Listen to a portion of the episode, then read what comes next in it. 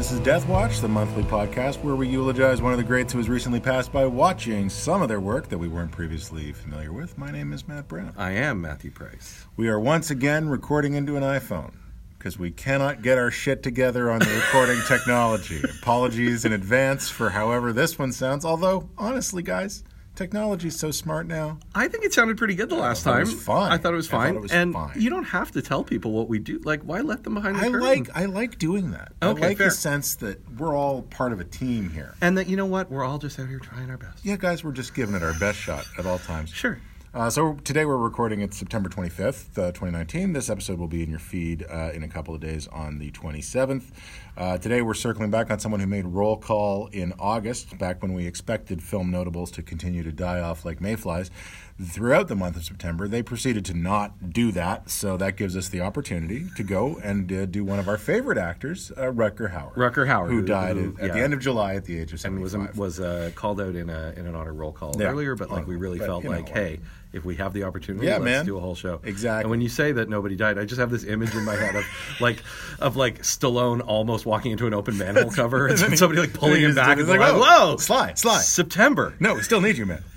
Um, so uh, we'll get to Rutger Hauer in a bit more detail in a bit. I watched uh, Flesh and Blood. I don't remember what you watched. Nighthawks. Nighthawks. There you Nighthawks. go. Beautiful. Which I really liked. A couple we'll picks from it. the 80s.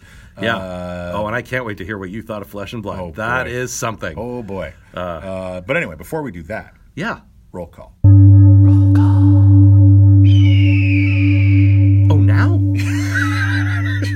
Every I'm going to start doing this at the end of the show. I'm going to just like, I'm not going to cue in roll call until the end of the show. Yeah. I, and now it's become just a fun thing for me to do to be like, oh, Oh, oh my God. oh, I didn't prepare anything. Me now? Oh, God. me now. Yeah, let's talk about roll call for. September. So, of course, roll call is uh, the monthly feature on our show where we just talk about who else has passed away since the last time we recorded a show. So. That's right. We come out of recording a show, and I start once again looking through uh, the obituary columns, places Yeah. like that, looking for notable, notable You passing, spend a whole month away. just like taking notes. I do. Dead. I feel like I've somehow Dead. just like become my Dead. parents, where you just read the obits all the time, right? Yep. Yeah. Like Yep. when, so I crossed that Rubicon. Can't go back. It's terrible. It's something, you I know. mean, we're all we're all of us blessed, getting older.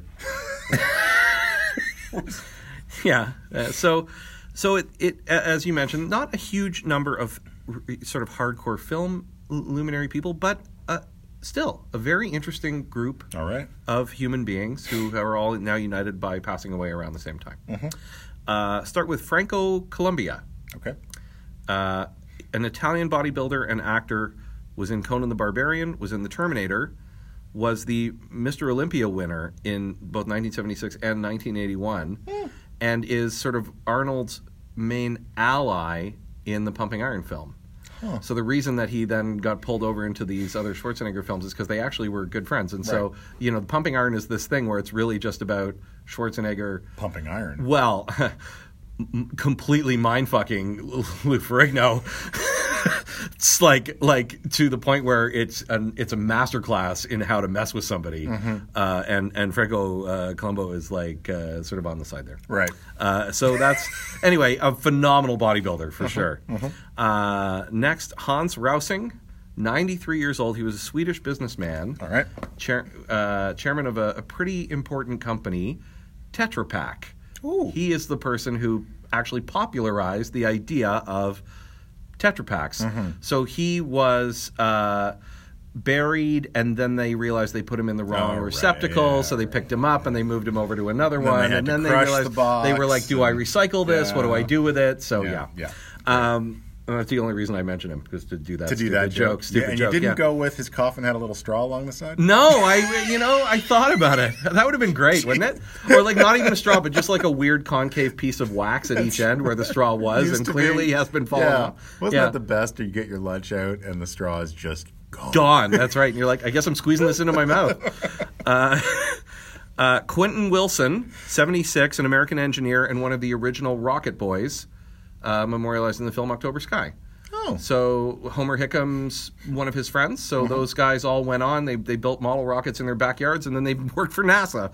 Uh, you know, Pretty good. That is pretty good. Pretty good That's career and if you haven't seen October Sky, that is pretty good. I have not seen uh, October Sky. Oh, such a good movie. Um, Alec uh, Holowka, 35 year old uh, Canadian game developer, Uh, yeah, I saw that. Aquaria, Yeah, I'm yeah. Okay, a Murder Simulator, Night in the Woods, like a lot of really cool indie Yeah. games, and gone obviously way too soon. Yeah. I follow a lot of game devs on Twitter, and they were all very. Uh, Yeah, he very sounds like a really cool, interesting, and sort of significant person in the community. So, all right, now this this got me. So, Marita Lorenz, 80 years old, German-born American conspiracy theor- theorist, Hmm. died of heart failure. Heart failure, in quotes. Claimed she had an affair with Fidel Castro in 1959. All right. And in January 1960 was involved in an assassination attempt by the CIA on Castro's life. She says she received poison pills that she was to put in Castro's food. But back in Cuba in 1960, she did not deliver the pills, but instead told Castro about the plot, claiming that she still loved him. Mm-hmm. Seems plausible. That is a life, That's pretty good. if any of that is true. I mean, that's a, that's a yeah, Yeah. absolutely. But that was her story. Wow. That they got that close to killing Castro, and she was like, I just love him too much. Can't kill him. See, love always prevails. That's right. Uh, Katherine Anne MacLean was an American science fiction author. She's best known for short fiction in the 50s, which looked at the impact of technolo- technological advances on individuals and society. Um, I actually took a look at some of her short stories. They're really interesting. They're really they're they're oh, they're very current in terms of what they're taking on. Like a lot of stuff about AI and robots kind of gaining awareness of themselves and what that would mean to us. It's. They're really interesting. Cool. Um, one, you know, Hugo's and Nebulas and all that kind of like good stuff.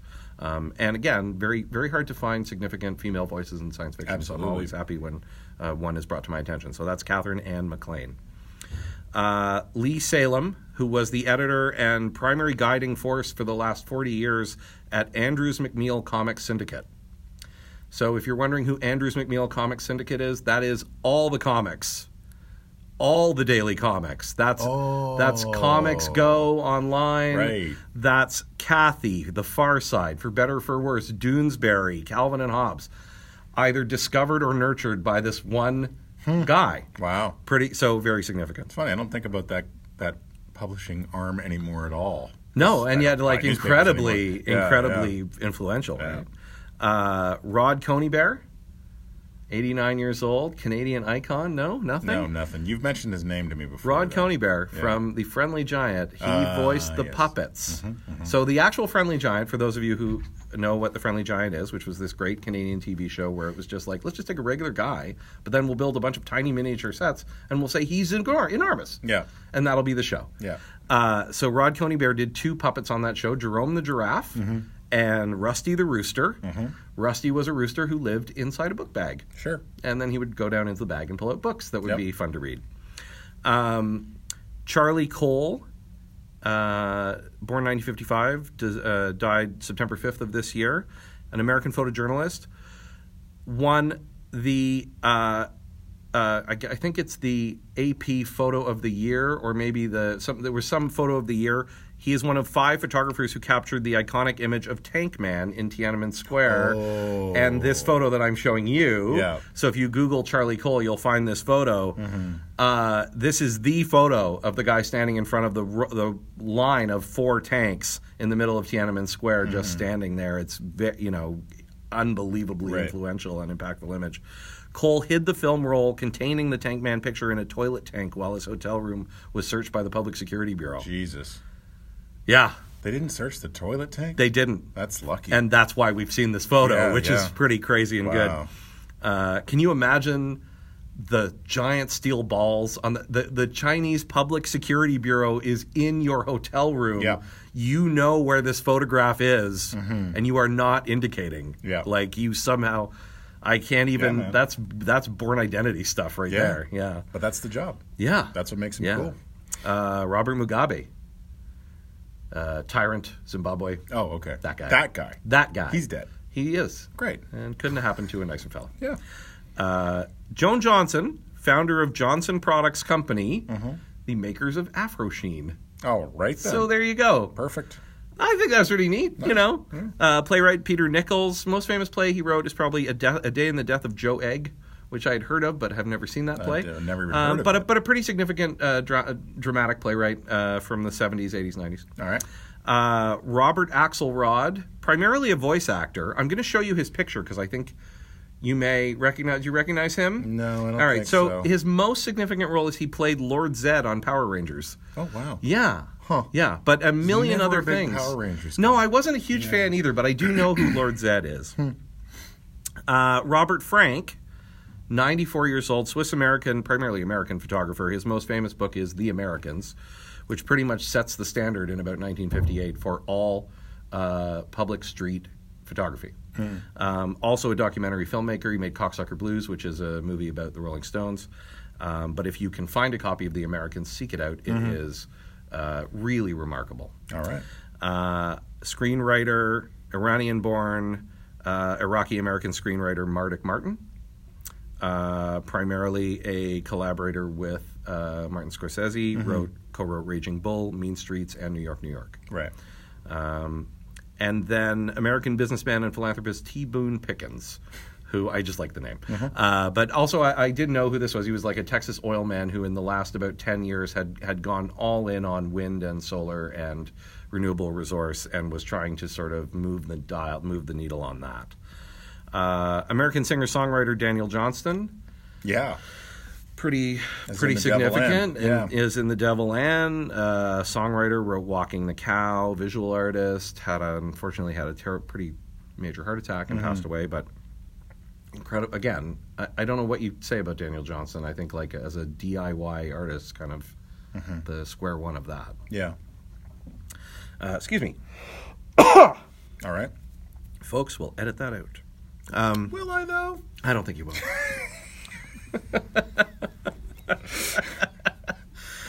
uh, American civil rights activist Juanita Abernathy, married to uh, Minister Ralph Abernathy, participated in the Montgomery bus boycott, was 88 years old, and so she passed away from complications from a stroke. But I just think it's so like the civil rights movement, this, this, the the movement in the 60s is so still present and with us that these people are still around for the most part. Yeah, I think about that a lot. Yeah. Um, singer, a couple of singers of of significance, especially for fans of music in the 1980s. So Eddie Money, uh, American singer songwriter. Uh, Take Me Home Tonight, Two Tickets to Paradise, Baby Hold On. Um, unfortunately, died from complications from heart surgery. So actually, Yikes. like, probably was going to be okay, except. And then uh, Ric Ocasek, lead singer of the Cars. The Cars. Uh, There's a band called The Cars. Come on. No, I don't know. You got to give me I something no here. music here. No, it's not my thing. I understand. My best friend's girl, you might think. Mm-hmm. Look, do I need to tell people who the cars are? Go Google it. My God. No one's answering. Yeah, you're there's no one home. Um, so huge. Anyway, huge. Yep. Huge. Uh, and then a couple of other music things happened this this month too. So we'll go through those. So the next one is John Cohen, 87. Uh, he was a folk musician. Founded the New Lost City Ramblers. Which sounds like a made-up band from like a Mighty Wind, but is actually a real, a real band, um, and a musicologist. That he uh, he made a film, a documentary in 1962 called High Lonesome Sound, which also you know became the name of that sound of folk music, the High Lonesome Sound. Um, if you think about the music and the musicians in um, the Coen Brothers movie, um, what is it? The one about the folk musician? Oh, Brother, Uh, or- no, no, the new one. The one. Oh, uh, Llewyn Davis. Llewyn Davis. Yeah. This is that. This is that. He's not Llewyn Davis, but he's definitely like One of those. One of those guys, right? Right. Um, uh, his field recording of the of a traditional Peruvian wedding song is one of the pieces of music included on the Voyager Golden record. Wow. Yeah. So how about that? Oh man, I want to Yeah. get that record back. You oh did you did you, did you was that yours? did we take yours to space? I'm just like, boy, it's really, it's a, sh- I mean, it's a beautiful idea that there's this solid gold record flying through space forever. Yeah. But ain't no one ever gonna fucking find that thing. Maybe you don't know. I don't know. It's a pretty slim. You can shot. actually order. I think there was like a limited edition reproduction of that I believe record. you're correct. Yeah. Uh, American journalist Cokie Roberts Yeah. passed away at 75. She sure Um, did. Uh, one of the original voices of NPR. Mm-hmm. Kind of created that NPR sound. Yeah. Uh, Zine El Abidine Ben Ali, 83 years old, was a Tunisian autocrat. All right. He was ousted in the Arab Spring. He's the first Hmm. of the many dictators ousted in the Arab, Mm-hmm. Arab Spring, Spring. movement. Wow. Because it started in Tunisia. Uh, oh, the other thing I wanted to say about Cokie Roberts before I forget, her full given name is Mary Martha Corinne Morrison Claiborne Cokie Roberts, née Boggs, which I just found very entertaining. she must have been like, you know what, let's just go with Cokie. Yeah, Cokie's fine. Yeah. Uh, Jessica James, uh, an American Hall of Fame pornographic actress who was found unfortunately unresponsive in her room, and uh, I only include this because uh, I just think you know, regardless of where you sit on the spectrum of pornography and its place in society, boy, these people do not last. A lot of them, and it sucks. it's true. It's Yeah. a really hard life, and uh, there are many reasons, both good and bad, why people get into that business, and uh, seemingly many reasons why they don't necessarily live that long. So. Yeah. Yeah. Uh, Graeme Gibson, novelist and also partner of Margaret Atwood, uh, died recently. Oh, I didn't know that. Yeah, and um, so she was just about to go out on a pretty major tour for the Testaments, Mm-hmm. and actually had to cancel most of her events because Mm. uh, her partner died. Uh, American racehorse Pepper's Pride, which who died. Uh, he was an undefeated, multiple stakes winning American thoroughbred racehorse. And the, the one reason I wanted to pull up this is I have a huge fascination with how these racehorses get their names. Mm-hmm. Pepper's Pride, son of uh, Lady Pepper Mm-hmm. and grandson of Chili Pepper Pie, Wow. which I just thought was great. and their conviction is that those horses were proud of, They- the, of this of the names Of or no, something or yeah yeah They yeah if you the- google a horse if you go to wikipedia yeah they were like, yeah, he's going to be ours. Yeah, yeah. If you go to Wikipedia and look up a racehorse, you get to see what other racehorses were involved in making this one. It's it's uh, strange, but it happens. Uh, John Keenan, 99, American police officer. He led the Son of Sam manhunt. Oh, cool. 99. Yeah. Well, it wasn't 99 then. Yeah. But yeah. Uh, Filipino film director Mel Chionglo passed away. Many films came to TIFF, uh, including Midnight Dancers uh, and uh, uh, Burlesque King. Um, American actor Aron Eisenberg. Yeah. Yeah. You want to say anything about this? Star Trek, say, Deep Space Nine. I want to say a lot of things about this. So, So this is Nog, of course. yeah, this Deep Space was Nine. this was Nog, and you know, I mean, I'm you know, I think I'm on the record. Like, look, Next Generation, it's always going to be my favorite show. Really, not just favorite Star Trek. Yeah. favorite show. I do fall into the camp of people who think that Deep Space Nine is is the best Star Trek. Um, Aron Eisenberg was was a huge part of why I liked the show so much. But I also wanted to say that like well, okay, we, we talk about how Deep Space Nine is really influential on the television that we have now because Yeah. of the serialization, which is true. But you also have to look at stuff like the X Files, a lot of other shows that were in the '90s. That all was happening at, at once. What I think DS9 was really good at, and what Aron Eisenberg was a particularly great example of, was the bench of the recurring characters was so deep and so well fleshed out. Like if they liked you, if you were good, Yeah. they keep bringing you back and they keep building your character until suddenly you had a cast that like there was the regulars of whatever a Star Trek regular cast is, like eight people, and then on DS9 there's like 35 principal Really, recurring really characters, good, yeah. yeah, who are incredibly fleshed out. As Yeah. many people have pointed out this week, Nog probably had the the most incredible arc on that show. if you think starts- about the growth from Yeah, like, bratty, terrible child to yeah, he's yeah. literally a plot device in the pilot where he gets arrested and that gives Sisko leverage on Quark. Right, Right. So he's right. just there as a plot functional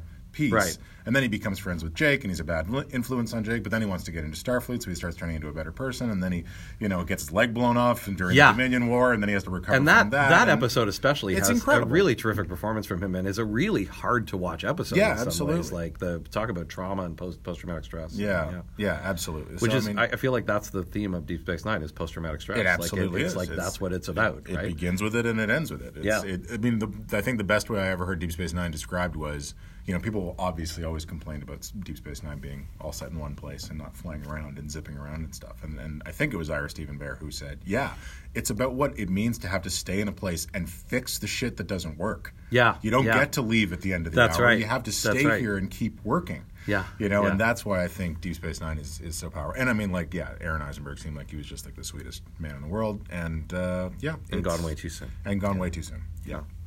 Uh, and just a few more, and then we'll round this out. So, actor Sid Haig, Yeah. So who I, I feel like I don't really know except for sort of the late late stuff with uh, with um, the crazy like horror films and stuff. But Yeah, I, and I'd know? never seen any of the Rob Zombie stuff. I know him from like you know parts in like Coffy and, and Foxy Brown. Like he was kind of around. Yeah, so he's one of these blaxploitation movies. guys, He yeah, turns yeah. up in, in Jackie Brown actually in a cameo because Tarantino, you know, remember Right, him from the right. '70s stuff. So that's where I know him from. right. But so uh, I've but seen yeah, the, I've seen some of the Rob Zombie stuff, and he is you know delightful. yeah, Like, absolutely. Yeah. Uh, and then uh, uh, J. Michael Mike Mendel, who was a television producer, he started producing TV while he was in high school.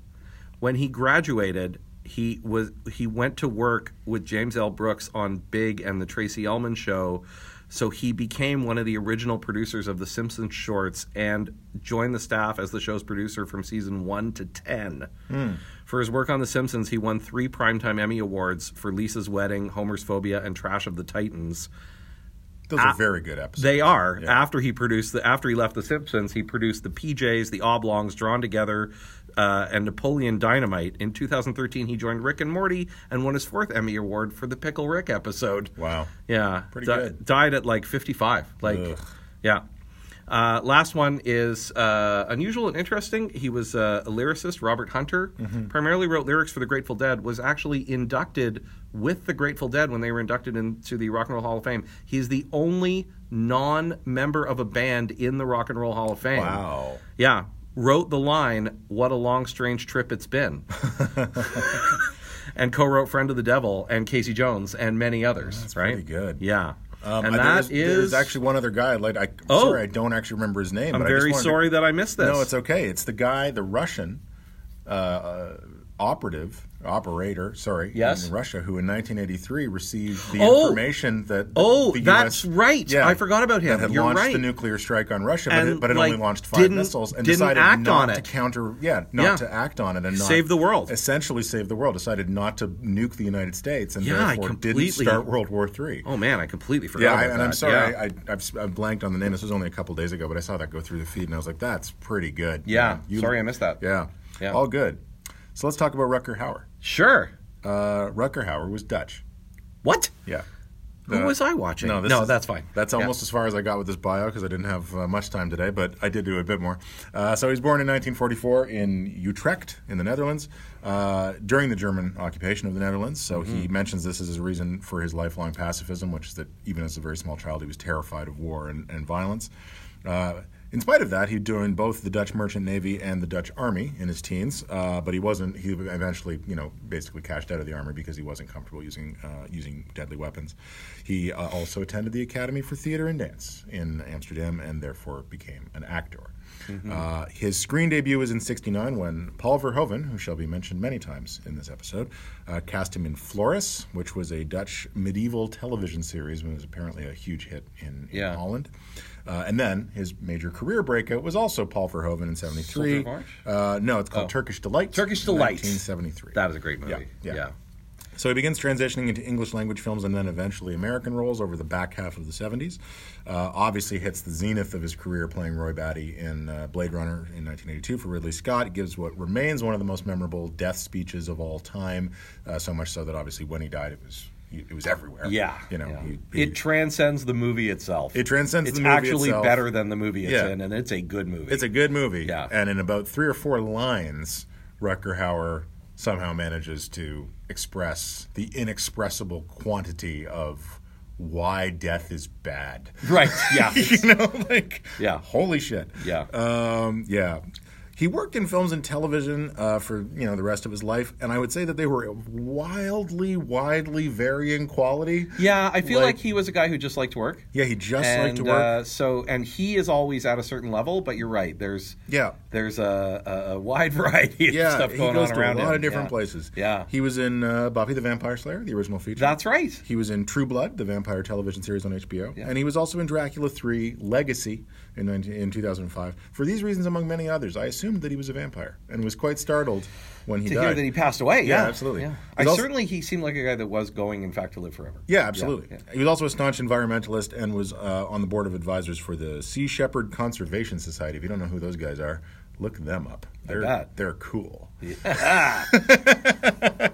uh, okay, so do you want to talk about Flesh and Blood first, or, or Let's talk about Flesh and Blood. So right. before we get going on Flesh and Blood, I mean, Flesh and Blood is uh, emblematic for me of what makes Verhoeven great, which Sure. is. Uh, uh, oh, would you like to know what the symbolism of it is? Let me light a cross on fire and put it in the background of this shot. Like it is the Yep. most Verhoeven-y Verhoeven movie, I think, Yeah, of all of them. It's very Verhoeven. and I have seen, you know, and there are varying degrees of that Verhovenness. Yeah. Uh, anyway, go on. Yeah. Uh, well, I, I so I didn't prepare any notes for this because I just didn't have time, so I'm going to freeball it. All right. So, Flesh and Blood. Yeah. Rutger Hauer's in the film. Yeah. No, I'm going to do better than this. Flesh and Blood is a movie. That's right. It's like a grade four Yeah. book report where you haven't read the book. So it's like it consists of film. Yeah. We're going to do a nihilist, sexualized, medieval Yeah. sword and sorcery run. Yeah. 30 years before Game of Thrones. And about five years after Excalibur. Yeah, Yeah. about five years after Excalibur. So Yeah. it is, re- in a lot of ways, this movie is problematic as fuck. Problematic as fuck, and yet it is so good Yeah. at Yeah. being what it is that it is almost. Yeah, I just feel like it takes on and owns how gross the time would have been, and it's not trying to like. yeah. I don't think it's trying to make a statement about endorsing or not endorsing the problematic stuff. It's just like, here's what's happening. Yeah. Right, You and know, so you just go along for the ride, It's right? 1501, and you're just sort of like, Yeah, sucks to be a lady. It's it sucks Yeah. to be a lady. Yeah. Like, so I I actually didn't. I wanted to look it up before we did this. I didn't look it up. So, so the story is about Rutger Hauer playing this this mercenary. He has a band of mercenaries with him, and they sack Yeah. a castle, and then the guy that they were working for goes back on his word and tosses them out with no money and Right, and so forth. right. So they basically become like pirates slash Robin Hoods who are Right. like, we're just going to be in it for ourselves and we're going to get it all figured out. And then one of the things that they uh, take in the process of avenging themselves upon this man is is is Jennifer Jason Lee, who is Sure. going to marry the son of this right, guy. and who I think looks a little like Joan of Arc in it. Is that- Yeah, she does. Yeah. But I mean, the thing is, she also looks incredibly young, which she is. which she is, and also incredibly small. What's really Which she is. so Yeah. small next to Hauer that it is. I, I am not trying to uh, make excuses for problematic content, but there it almost looked to me like it. It, it seemed like anime. You know, where Like, there's this oh, where enormous exaggeration of- between yeah, yeah. between the physicalities of characters. Like, there's a Yeah. scene where they're having sex. It, well, at that point, they're having sex. Earlier, he was raping her. Sure. Now she likes it, which is that's a problematic trope in and of It itself. is? Yeah. Oh, yeah. Uh, That's not a real thing. that's apparently not. A real Oh, thing. I gotta make a Yeah, call. No, I know. Anyway, But anyway, so they're having sex in a bathtub, and he literally like lifts her out of the bath using his body. yeah, just his just his And she's just, it's like, it's Yeah. like she's a cat on his chest. Yeah, yeah. He's just walking around yeah. wearing her. Yeah, exactly. Yeah, yeah. It's he's wild. answering the phone. Yeah. He's yeah. He's calling for pizza. Yeah. The thing I'll say about Hauer is there's no way I think this movie would be stomachable or watchable if he wasn't so good at playing this character who is an outright asshole, but playing him with just enough charisma that you not only like him, but you genuinely want him to succeed. Like you're just sort Yeah. of like, yeah, this guy's a dick. Yeah. good work, good for you, Dick. Yeah, get yeah. get what you want to get. You're surrounded by even worse. Yeah, you're so- surrounded by even yeah. worse, and and and every you know, yeah, everything. Isn't this this is the movie where they sack the castle by throwing a diseased animal into it, right? Uh, and then just no. waiting for them to get sick. That is that is how her fiance gets her back. Right. He realizes that a dog has drank uh, plague-infected blood, so he butchers the dog and then catapults the pieces of the dog into their dinner party. Right. Right. Movies, movies, pretty fucking gross. It's pretty bad. It's great though. Yeah. Oh, no, That's a it's- great. I'm like everyone should do that to take there's the castle. yeah, no, there's Yeah. a lot of there's a lot of really kind of just amazing set pieces and stuff. Like Yeah. it's a lot of fun to watch. Um, A- among all the kind of lost film projects throughout history, Mm-hmm. uh, and sometimes they come back. Looking at you, Gemini man.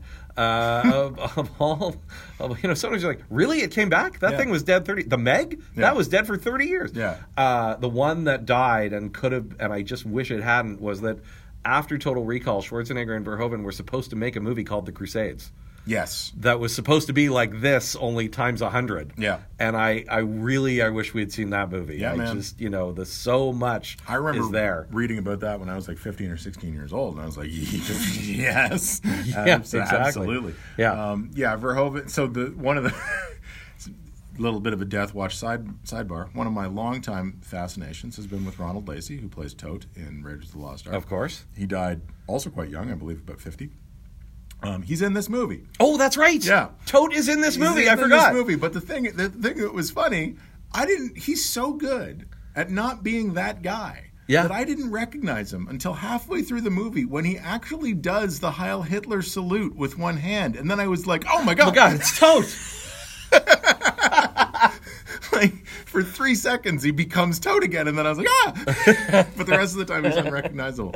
Uh, yeah, it's it's and and Brion James is in. A lot of dead people are actually in this movie. Yeah. It's a very Death Watchy kind of a movie. Yeah. And so Brion James, of course, that's a reuni- reunification from Yeah, no, Blade so that's, Runner. that's wild. So that's So, sort of yeah, neat. You've yeah. got those two there, And uh, and also, can we talk about Bruno Kirby for just a sec? Because it Bruno seems Kirby's in the movie, so incongruous.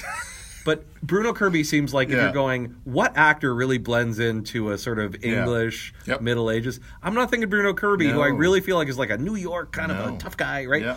Oh my God, he's so good in it. Well, I do. I mean, you know, I'm like, look, when I was like 15 or 16 years old, I was a big fan of Robin Hood, Prince of Thieves, and I was really pissed off at all of the people who had who said that the accents were the reason that movie's not good. Oh no, there's many other man, movies if you not don't like that movie, there's probably plenty of reasons. But this movie once again proves that, you know, the accent thing. It's not actually that important. It isn't. Everyone is speaking with a completely different accent in the movie. And, and let's be clear, no one knows how anyone really talked. And if we did hear them as they really talked, probably couldn't understand them. Yeah. So yeah, yeah. it's, yeah. I mean, You know. anyway. So yeah, it was a nice, it was a Yeah. nice Rutger Hauer memorial film. He's, you know, obviously he's the principal character, but he's also really Rutger in it. It's not. Yeah. He's very on model for how I think of him in my head. So I like. Well, it's funny that you say that because I Yeah. feel the same way about my movie, which right. Mm-hmm. I will admit is not as good as Flesh and Blood. I just had already seen Flesh and Blood, so Yeah. uh, you know, I thought, oh, here's a, a bit of a blind spot. This like very late. So I think it's even like 1980, but really, like if you look at it, Nighthawks is a pretty classic 70s thriller. Sure. set you know set in an urban setting you've got cops and a bad guy who's kind of a mastermind it's clearly drawing on a lot of like uh, like three days. Of the condor and um I'm trying to think of what else. And jackal. And like it's a it's a criminal. He plays i mean there's a great rutger hauer part. He plays a criminal who's great at disguises Yeah. and very charismatic Jesus, I've seen this movie, haven't I? and he starts off much older, and then he goes for plastic surgery to make himself I look have like seen Rutger this movie. You have seen this movie, Yeah. and there's a thing at Son the beginning where where uh, sort of the big plot point is that to catch the criminal at the beginning, there's like a, some kind of a cold open Mm-hmm. in the film, and to catch the criminal at the beginning, Stallone's uh, cop character is dressed as a woman, Yeah. uh, as a prostitute. Uh, and then like pulls the wig off and is like, "Got you, bad guy," Yeah. like that. Jesus, I saw this recently. Yeah, My it's a good. it's a good. good movie. Yeah, yeah, Uh, and and my favorite kind. I mean, that's really the sort of Rutger Hauer part that I want, where it's almost similar to something that like Von Sydow would have played Mm-hmm. in American films. It's like this very suave, sort of. You know, he he operates by basically seducing women and then moving in with them with Yeah. all of his bomb making equipment. It's a good gig. Hidden. It is. It's a pretty good. You know, he's like charming enough that he can get Yeah. some woman to like go. Eh, you can stay in my apartment, Mm-hmm. right? And then that's his cover for like doing what he does. The biggest and most important thing I learned from watching this movie is that New York City has a functioning uh, gondola. As part of their public transit. Yes. And I was like, how did I miss that? It's still going. Yeah. You can ride this gondola. It is in the establishing shots of many New York set. And uh, I was programs. like, I have never seen this gondola Yeah. before. I had no idea. I've taken boats and trains and buses Yeah. in New York City. But you never taken a gondola. Never taken the gondola as part of public transit. I'm like, oh my god, I got to do that the next. Anyway, so there's a bucket list item uh, Yeah. filled in there because of that. Thank you, uh, and of, and of course, that gondola Mm-hmm. uh, essentially is the plot of The Dark Knight. Yes. So, Yes. so if Yeah. Mm-hmm. you want inspiration and perspiration, there you go. Uh, he he kidnaps or he, he hijacks the gondola, Mm. and he's like, "I'm going to get what I want, or these people in this gondola aren't going to make it." Yeah. and that is pretty much what happens in the Dark Knight with the boat, right? Yeah. Uh, so that was sort of fun. I think it is a great movie. It is also not a great movie, but it's Yeah. like a But great very- movie to it's watch. fun. It's watchable. Yeah, You it know. Good time. Stallone is great. Billy Dee Williams Billy Dee plays his partner. man. It has this whole side plot about them being forced to go to terrorist school Yeah. when they're just streetwise New York cops. So there's like endless scenes of them just sitting in class going, "This is some bullshit," Yeah. right? And that's sort of like a fun, vibey thing to do. Yeah. and, Do you think they were just running light on time? They were like, I don't know, write- but it's like such a funny idea of like, let's just spend basically 20 minutes just with guys trying to educate these New York streetwise New York cops Yeah. about what's really what you know what this threat really is in the slowest way possible. Yeah. While they go, shouldn't we just be out looking for this guy? Because that's how they catch him. Yeah. They just go out looking and randomly catch him. Yeah. Well, Yeah. I mean, New York was a lot smaller back then. Yeah. Yeah. Yeah. Uh, well, that was pretty good. I mean, I'm sorry Rutger Hauer died, but it was fun to like because when we didn't do him last month, I was so disappointed I wasn't going to get to watch this movie. Yeah. Uh, yeah. That I was going to just go ahead and watch it anyway, and then and then we were like, well, this is this seems right. Yeah. seems right. Yeah. So we'll uh, we'll keep our eyes open. We'll keep our eyes peeled on October. October will be our two year anniversary as a podcast. Wow. This is our 24th episode. Uh, yeah, I know. Time flies when you're, Yeah. people are dropping like flies. I don't know where I was going with that, but uh, yeah, thank you all. well, that was a smooth recovery. Yeah, boy, I nailed that. Thank you all so much for listening and bearing with us. Uh, we'll be we're available on Twitter at Death Watch Pod, same for Letterboxd, and we will uh, see you next month unless one of us dies.